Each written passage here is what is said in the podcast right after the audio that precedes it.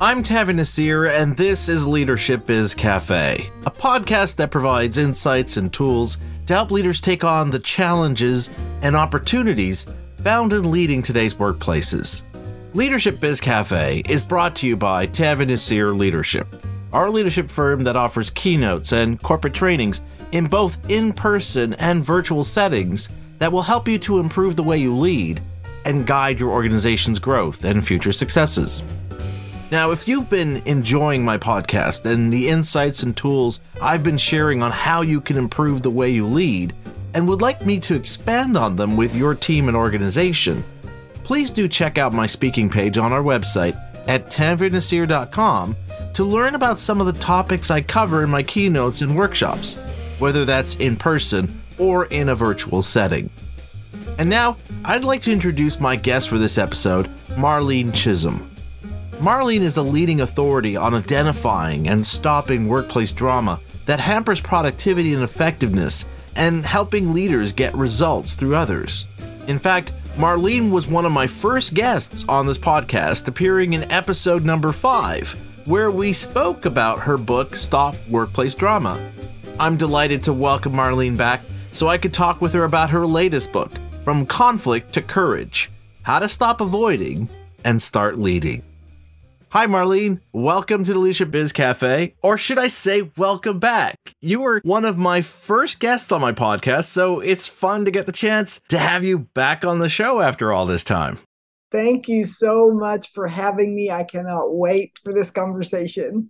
So, Marlene, as you know, I really like the message and ideas you share in this book. And I think a great place to start our conversation is with the point you make that we need to rethink how we understand conflict. So, what are we getting wrong about conflict? We have so many ideas about conflict that we're maybe not aware of. We think of it as a war, a dispute, someone wins, someone loses. And we even go to the opposite end of it. We have to embrace it. And so I've come up with this different concept that what if we look at it and we depersonalize it and we say it's simply opposing drives, desires, and demands? And the visual that I have is an arrow going to the left and an arrow underneath it going to the right.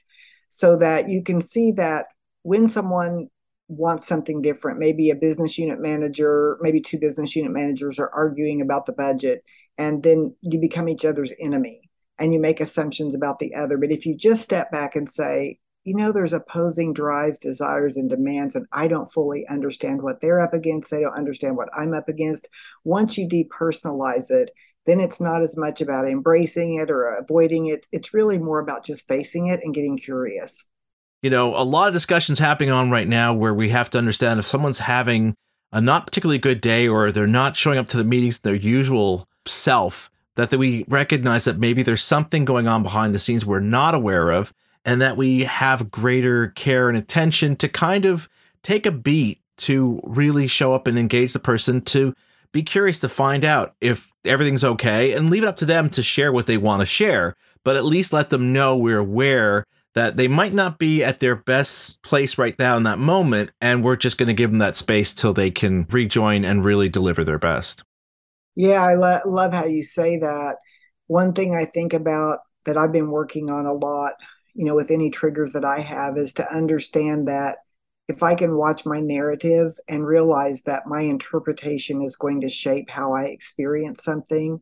And so, you know, just like me missing the podcast, you know, originally and being with my mom at the nursing home, you could have thought, wow, she's so undependable. Or like, how many times have I told her? It could have been that and this misunderstanding of, you know, I'm not going to say anything. It's this elephant in the room, but like, I don't think that's going to be a reliable guest for me and so the way we interpret something is going to shape our relationships and our experience. So master your narrative. That's that's one of the concepts in the book.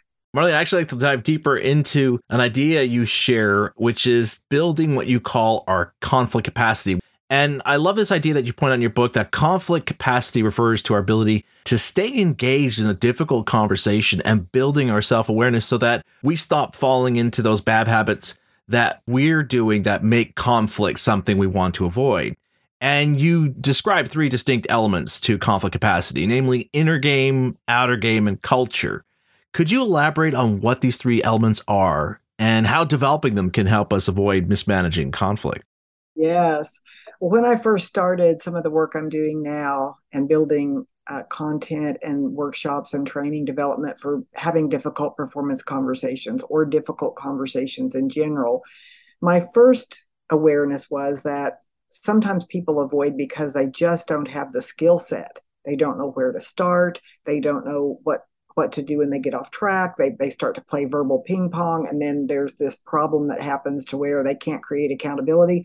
So I started working on the skill sets and a process for having that conversation. And then through that, I realized that it's not just about the skill sets because even if you have the skills, there's people that they have, they could pass a test, they could teach the workshop. So then what is it that's keeping people from having effective conversations? And I believe and, and know that that is the inner game. And the inner game is just building that self awareness, watching your narrative, looking at when you're being irresponsible in your language or in your thought process, when you're judging, when you're looking at how you feel instead of the facts that are involved as well. So the inner game is really where most of us have a lot of work to do. Um, just feeling those feelings without reacting to them and taking a little bit of a space, like you said earlier. So, those two qualities, the inner game and the outer game, is what you can do personally. The third component, culture, what I started seeing was that I had, and I'm sure this has happened to you probably. Um, an organization may call you and they want some skill sets training or they want some coaching, but you, once you start consulting and working with them, you can see that the problem is the top layer in the organization would never really support what you're teaching. And I've seen that many times to where the upper level leaders think that it's the directors and the managers and they just need to do this they just need to do that. But when you look at the behaviors at the top and how conversations are avoided or covered up or how they don't really have their managers backs when they make a decision what i've come to understand is that if you work on yourself and you have the skills development and even if they're offered by your organization and you have that inner game you've got the right spirit about it you're aware you're willing to feel things that you don't want to feel if the culture won't support the conversations you need to have it's not going to be a good fit for you overall.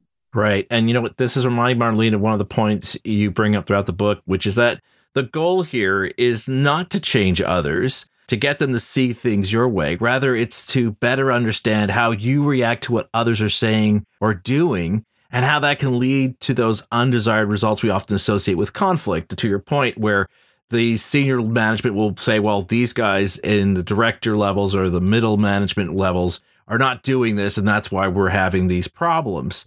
And I have to tell you, Marlene, this idea really resonated with me because I think every other keynote or workshop I give, I have one leader in the audience who will ask, my boss or colleague does this or doesn't do that. So how can I get them to do it? and my response is always the same. You can't get others to do what you want as they have their own motivations and drives, but you can choose how you'll respond to them and what you'll do in those situations. And that's what I love about this idea of building our conflict capacity and how it starts off with that inner game part because what this shows is that it's really putting the onus on us that it's not about what they said or did, but what are you going to say or do in that moment?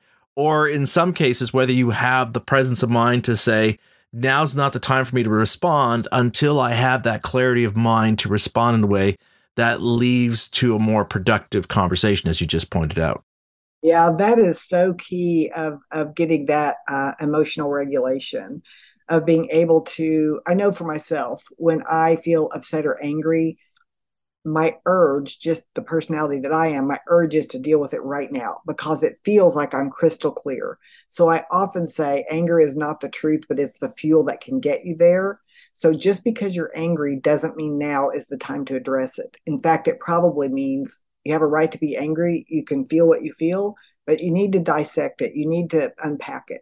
And so once you've done that, then you can create a strategy and a a presence and a, a, way to approach the conversation versus I'm angry, I'm done, this is it, I'm very clear, I'm not going to have regrets. But almost every time I've ever approached something when I was irritable or angry, I have had regrets. So anger is not the truth, but it's the fuel that can get you there. So, Marlene, I'd like to explore deeper those three elements you mentioned about building our conflict capacity, starting with our self awareness about how we see ourselves, which I think is, again, something you're starting to touch on here. Specifically, And again, you started mentioning this. What's the story we tell ourselves and those we lead about who we are as leaders? And I love this idea you share in your book about the narrative we tell, where the reason we get stuck doing the same behaviors is because the narrative we tell about ourselves is based on our past and present and not in terms of who we want to become in the future. So, in the context of building our conflict capacity, Marlene, how do we change our narrative from focusing on who we were in the past to who we need to be as leaders in the future? I love that question. And there's like five different ways I could go on that because there's a lot of ways to get there. And I share some ways in the book to start building your own leadership identity. And one thing you need to do is, is start to I, first of all identify with being a leader because if you don't you're going to identify as either a best friend or a hero or a hands-off kind of leader. And you need to start really honing that ability to say okay what does leadership mean to me? Do i have a definition? Is there a definition that our organization goes by? A lot of times they may have that but they don't really really enforce it or try to support it. And so if you can build your own definition of leadership and talk about you know for yourself what are the values that I want to lead by? That's a great starting place because then you've got a North Star for, for decisions that you make and for how you approach other people. For example, you know, we, we can be on social media and someone that wants kindness and inclusiveness and so on, if someone says something that triggers them, they want it only if everyone agrees with them. But if you have a principle, you have to live that principle you have to be the light. You have to be the one that shows up leading from that place. So part of it is really a strong sense of values um, instead of seeing it as um, rude or, or mean or hurting someone's feelings if you give feedback you come from your values of wanting to help support someone to grow to help someone see where they need to course correct so it's about deciding to see yourself like who would be the best leader you could be if you were thinking of yourself a year from now what would it look like in the way that you handle conflict? What would it look like when you hold a meeting? What would it look like when you've made a mistake? Who are you as a leader? That's the one thing you need to develop within yourself is to start seeing yourself as a leader. Because if you only see it as a role, or if you only see it as a checklist of things to manage, you're not going to be very effective as a leader. So it's really about developing your own leadership identity. And there's several different tips I give in the book. One being that you can journal and journal a future self and act as if you've act as if you're writing to an old friend about the challenges and, and how you've overcome them and who you are today because it starts laying tracks in your subconscious mind to start seeing yourself the way you want to see yourself and to start behaving the way that you need to behave. So, Marlene, I want to stay within this thread to talk with you about the difference between leadership identity, which we've been talking about, and leadership clarity. As you write in your book, leadership identity is about how we see ourselves as a leader, while leadership clarity is about how you see a situation. What is the outcome you're after, and how are you supporting your employees or team to achieve it? And there's an interesting visual that you use that helps define leadership clarity and how this can help us avoid mismanaging conflict. So, could you share what that is and how does this help us gain leadership clarity? Yes, yes. I a lot of my work has the concept of clarity, and I took it a step further in this book. But one of my sayings is the one with clarity navigates the ship.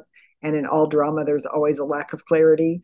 And so I use what I call the language of the island. I've been using this language and this visual for a long time, and I've really uh, created a deeper meaning of it. But the concept or the the visual is a boat, an island, and a shark. So the boat is at the lower, like if you're looking at a sheet of paper, a flip chart, or a PowerPoint slide, the boat is at the lower left, the island is at the upper right, and in between the boat and the island is a shark. The boat represents our current situation, and the current situation is um, in context to what you're trying to resolve, what you're trying to solve. So it could be just about you, it could be about you and your team, it could be about just your team. And then you have your outcome, which is the island. That's where we're trying to go. That's our final outcome. And the the bigger the gap in other words if the outcome is five years away that's a much bigger gap than it, if the outcome is five weeks away. So the bigger the gap the more potential for drama the more potential for getting um, off course. So we have our situation which is the boat and all the rowers and we have the island which is the outcome. And in in the work i've done before i say the outcome is always peace and prosperity. So no matter how you categorize it whether it's this quarter's goals whether it's increased collaboration, whether it's getting more customers. We always have some reason we want what we want, and it ends up being peace and prosperity. So I make it very simple. So we've got the boat, we've got the island, and then we've got the shark. And the shark is the obstacle. That's where we start focusing on the problems, real or perceived. Yes, but they won't understand. Yes, but it's going to be difficult. Yes, but because of COVID, and so, really, to have leadership clarity, you want to understand these three points of attraction before you try to problem solve. Because I can say that for myself, as a consultant, so often someone, whether it's they've delegated it down to their assistant or whether they've called me themselves, I will get we've got some challenges in our organization or in our department we've decided we need we're looking for someone to do a two day workshop and a series of three coaching calls for over the course of uh, one month they've already decided that what the solution is instead of identifying the situation and the outcome.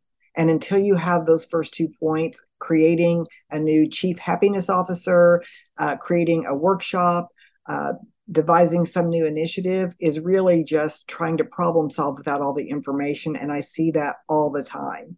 So I call it getting stuck on the rock called how. So we are here in the boat. We're building up this big rock of things we need to do but we don't know why we want to do it. So the question in consulting, as you know, is always why, why, why, why? What would that give you that you don't have now? But why? Because it's usually three or four layers deep.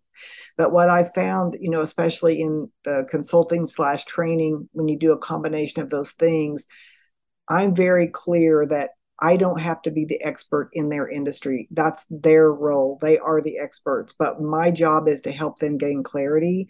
And if I can help them even get clear about the situation instead of how they feel about it, instead of what they think it might be, if we can get clear about the situation and clear about an outcome, we now have the structural dynamics to create change. If we don't have those points, then, then we're going to struggle.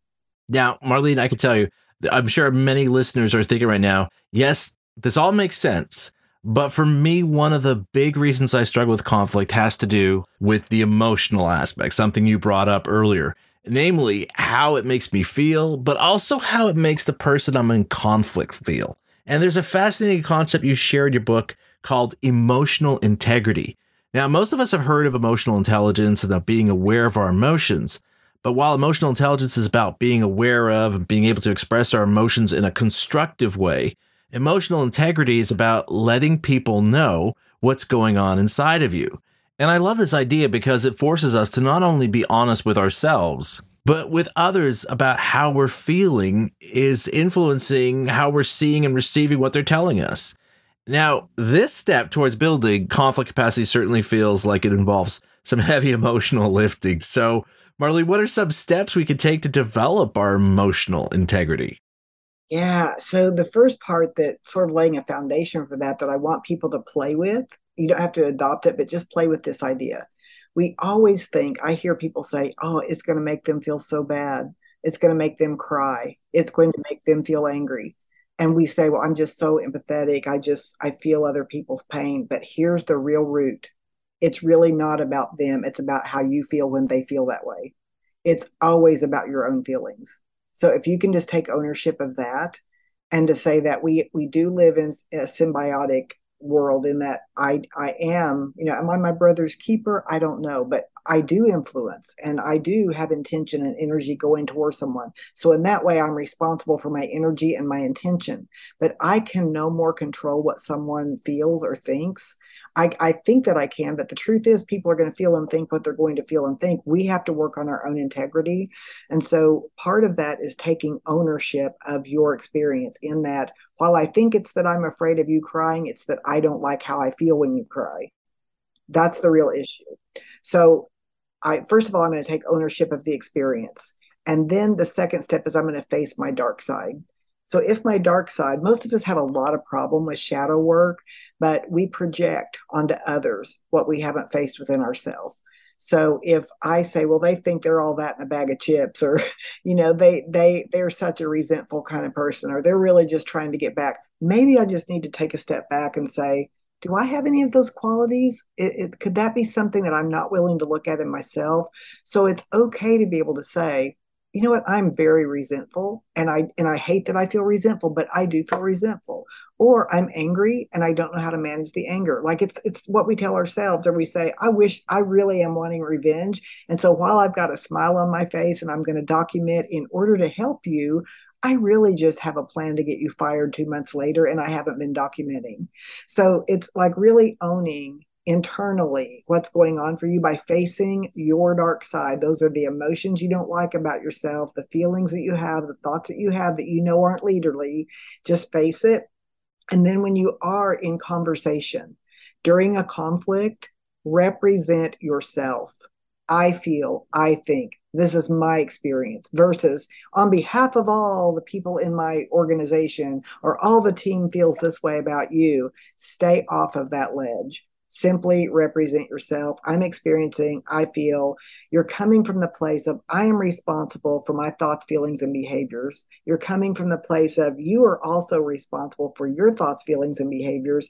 And finally, to say that disagreement does not ruin relationships, it's disrespect that ruins relationships. So that's the landmine we've got to avoid is the disrespect because what happens when we get heated and full of ego, then it becomes all about projection and what you did to me and why you deserve what I said. And I lashed out only because I'm being authentic. And now we're, we're in, in anything but an authentic relationship. We're really op- operating off of old ego structures.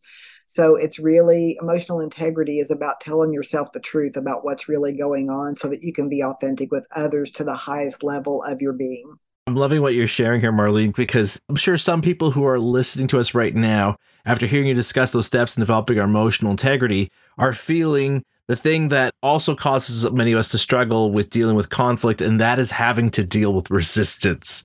And you talk about three types of resistance in your book there's your resistance, there's their resistance, and your resistance to their resistance. And I love the point that you make here that we often get caught up focusing on the wrong one, namely their resistance, instead of on the two types we can do something about, which are your resistance and your resistance to their resistance. And there's actually four patterns to your resistance that you describe that require a distinct approach to address and overcome, which I think, as you were describing those steps for emotional integrity, some people are probably feeling being evoked inside them. So I would love it if you could walk us through these four patterns of resistance, Marlene, and how understanding them can help us overcome your resistance and your resistance to their resistance. So the first, like, here's the thing with resistance. So I don't know if these are in order or not, but um, I can know if I'm an aware person, I've worked on my inner game. And this was the beginning of my work. I worked on this a lot. So it wasn't much deeper than this. It was like, okay, negativity. Negativity spreads like a virus. We think over what, 70,000 thoughts every day, and 80 to 90% of those are negative or repetitive. There's lots of quotes out there with different numbers. So it's all about like, let me watch out for my resistance. And I think you're also talking about sand, right? Stuck, attached, mm-hmm. negative. Okay, well, so, all right. So, um, you know, Marlene, I love it right now. Everyone's going like, wait, Trevor was talking about resistance and emotional integrity. Now they're talking about sand. So bear with Marlene. She's got some really good stuff here. She's going to be sharing. So Yes, yes. I've been teaching SAM concepts for a long time. So I'll get to that. So that first level is I can be so aware that I'm in resistance, which some people don't realize they have resistance. Resistance, like, yeah, I'll be glad to get back with you, but it's going to be difficult because I'm making excuses and I'm complaining about the weather and I'm complaining about things that are never going to change and that aren't really within my scope of control. We can, if we start to know that about ourselves, we can start watching that and quit resisting so often and start accepting what is and then making changes where we can. So when you you start working on yourself, you will notice it in others and it'll really drive you crazy because you'll project. But most of us start with noticing it in other people. Oh, they are so negative. They don't They don't want to get their work done. They are making excuses. They keep saying, I would, but. So we'll notice it in other people. So there's watching others be resistant and watching our own, where we get trapped. And then I'll talk about the sand and the four steps or the four parts of that. Um, we'll say, Well, I would talk with them, but I already know what they're going to say. That's the trap of I'm resisting their resistance. So when I'm coaching, I'll often say, it's really not about what they're going to say. The question is, are you willing to have the courage to go forward anyway? Because what you're saying is, I've got to walk on eggshells because I've tried it, it hasn't happened. I haven't been able to create accountability by the policies that we have. So therefore, I have no choices and I'm a victim. But the truth is, you're just resisting their resistance. So if I'm afraid that the gruff man is going to raise his voice at me, the real question is, am I willing to have that happen and feel it? because then I can release my own resistance and I can still have the conversation. Is that making sense? That's making perfect sense. So the the ways that I've helped people to in a fun way to just kind of recognize resistance is what I call getting stuck in the sand. And S stands for stuck, A stands for attached, N stands for negative, which I've talked about a little bit already, and then D is distracted. So when you start to notice, for example, when you're stuck, I'm stuck. I'm back. I'm forth. I'm back. I'm uh, back and forth. And there's a difference between procrastination and stuckness. In my mind, procrastination is I've already made a decision, but I'm just putting it off. The decision to file my taxes is done. I'm not stuck about it. I, I'm just procrastinating. Stuck is I haven't even made a decision. Should I? Shouldn't I? But if I do, then this. But if I don't, then that. And we're back and forth on that hamster wheel. That is a real big form of resistance when we fail to make a decision at all and um, attached. This is a big one for me, I think. It's like I can get really attached to how I think things are supposed to go and sometimes not be flexible and I get disappointed. So if you're if you react heavily to disappointment, chances are you are in a state of resistance due to being attached instead of being flexible to say, well, I hope it goes this way, but there may be things that are out of my control and um, so I'm just going to be flexible. So that getting out of attachments a really big one for a lot of people. And then we've talked about negative, that complaining about things you can't change and just having a downward kind of a vibe. And then distracted, which is a lot of entrepreneurs. I start going in one direction, but then something gets my attention. And then I've got reasons for why I didn't finish something or why I didn't follow through because I'm being driven only by my distractions, only by emotions, and not by a real decision. You know, Marlene, as you were describing all these different areas of how we get resistance, I could just see how we've really taken people on a journey to understand how they can build their conflict capacity. And I think you've made it clear to our listeners how addressing workplace conflict really starts with ourselves and building, as I said, our conflict capacity so that we go from dreading conflict, as you write in your book, to almost welcoming it because now we're able to see it as an opportunity to provide greater clarity and purpose and opportunities to grow for those under our care. And I know one of the things you mentioned in your book is that one of the things that why we struggle with managing conflict is because we're not willing to get out of our comfort zone, letting go of those behaviors and habits, some which you mentioned in describing that sand model of why we get stuck, that we've relied on in the past to help us deal with these uncomfortable conversations. And that's why I really appreciate how, Marlene, you ended your book pointing out the fact that we all have choices to make in these moments for how we'll respond, what we'll focus on, and what we do. And that when we recognize those choices, we empower employees to also start seeing the choices they can make in those moments as well. Yeah, and what what we don't realize, you know, going back to the conflict and the inner inner game, I jokingly say I can have conflict without anyone else in the room and and so one of the things i talk about in recognizing choice and so on is that um, there is no conflict unless there's first an inner conflict. And what i mean by that is it's good that we have conflict in a way if you think about it because we care about other people's feelings. We care about how we feel when they feel. We care about our reputation. We care about our career. So if you're a sociopath you don't care. So there's no inner conflict. You say what you want to say and you mark it off to i'm just being authentic when you think more strategically and you see all the parts and pieces, it's normal to care. And to care means to have inner conflict. So, what you want to do is to say, Well, I'm a sensitive person. I do care about this. So, what's my narrative about it? What are my choices? Because if you buy into the idea that it's someone else or it's the circumstance or it's the situation, which there can be facts to support that. But if you buy into the idea that you have no choice, then by default, you're a victim. So, I'm really, really on this mission to help people see, to become the creative force in their own life. You always have almost always a viable choice of some sort if you're willing to open to that. But if, like, for example, you know, me missing our original time for the podcast, well, if you were like, okay, no choice, we had it scheduled, she missed it, too bad, no other choice. But there was another choice. You know, you're willing to be flexible and, um, you know, I was willing to leave earlier to, to get back. And, and so we often do have choices. Maybe they're not the ultimate, but we often do. And when we find our choice is when we find our power. When we think we have no choice, we are actually blaming the world or the outside circumstances versus accepting the reality that is, whether it's fair or unfair, and saying, What are my choices now? Because at every point we have a choice. And what I say is that change doesn't happen without willingness. So if you're really stuck in the sand, if you're saying, okay, well, it's your fault, it's your fault, it's you did it, it's the circumstances, it's the president, it's our it's our government. If you're stuck in that for too long, you're failing to see what choices you have right now in the present moment to come to come to peace.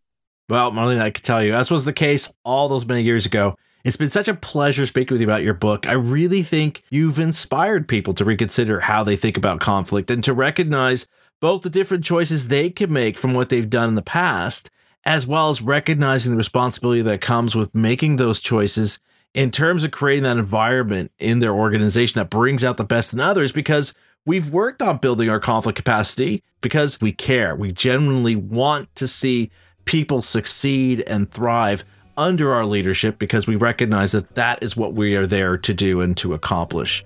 So, thanks for sharing these insights and tools with my listeners, Marlene. It's been a pleasure speaking with you again on my podcast after all these years. Who would have thought, Marlene, that we'd be doing this again over 10 years later? Amazing. I'm so excited that our paths continue to cross, and thank you so much for having me today. Well, it's been my genuine pleasure, Marlene. And again, I'm glad we had the chance to speak again and to talk about these interesting insights you've shared in your latest book. Thank you. If you'd like to learn more about Marlene's book and to listen to her previous appearance on this podcast, check out the show notes for this episode on our podcast page at tanveernaseer.com slash LBC. Now, I've noticed that a few of you have been leaving ratings and reviews on various podcast platforms recently, and I want to sincerely thank you for supporting our show. And for those of you who are also enjoying my podcast, I'd like to invite you to take a moment here to just quickly rate our podcast, and if you can, to also write a short review to help others discover and benefit from this podcast and the leadership insights and tools I share. I'm Tanveer Naseer, and you've been listening to Leadership Biz Cafe.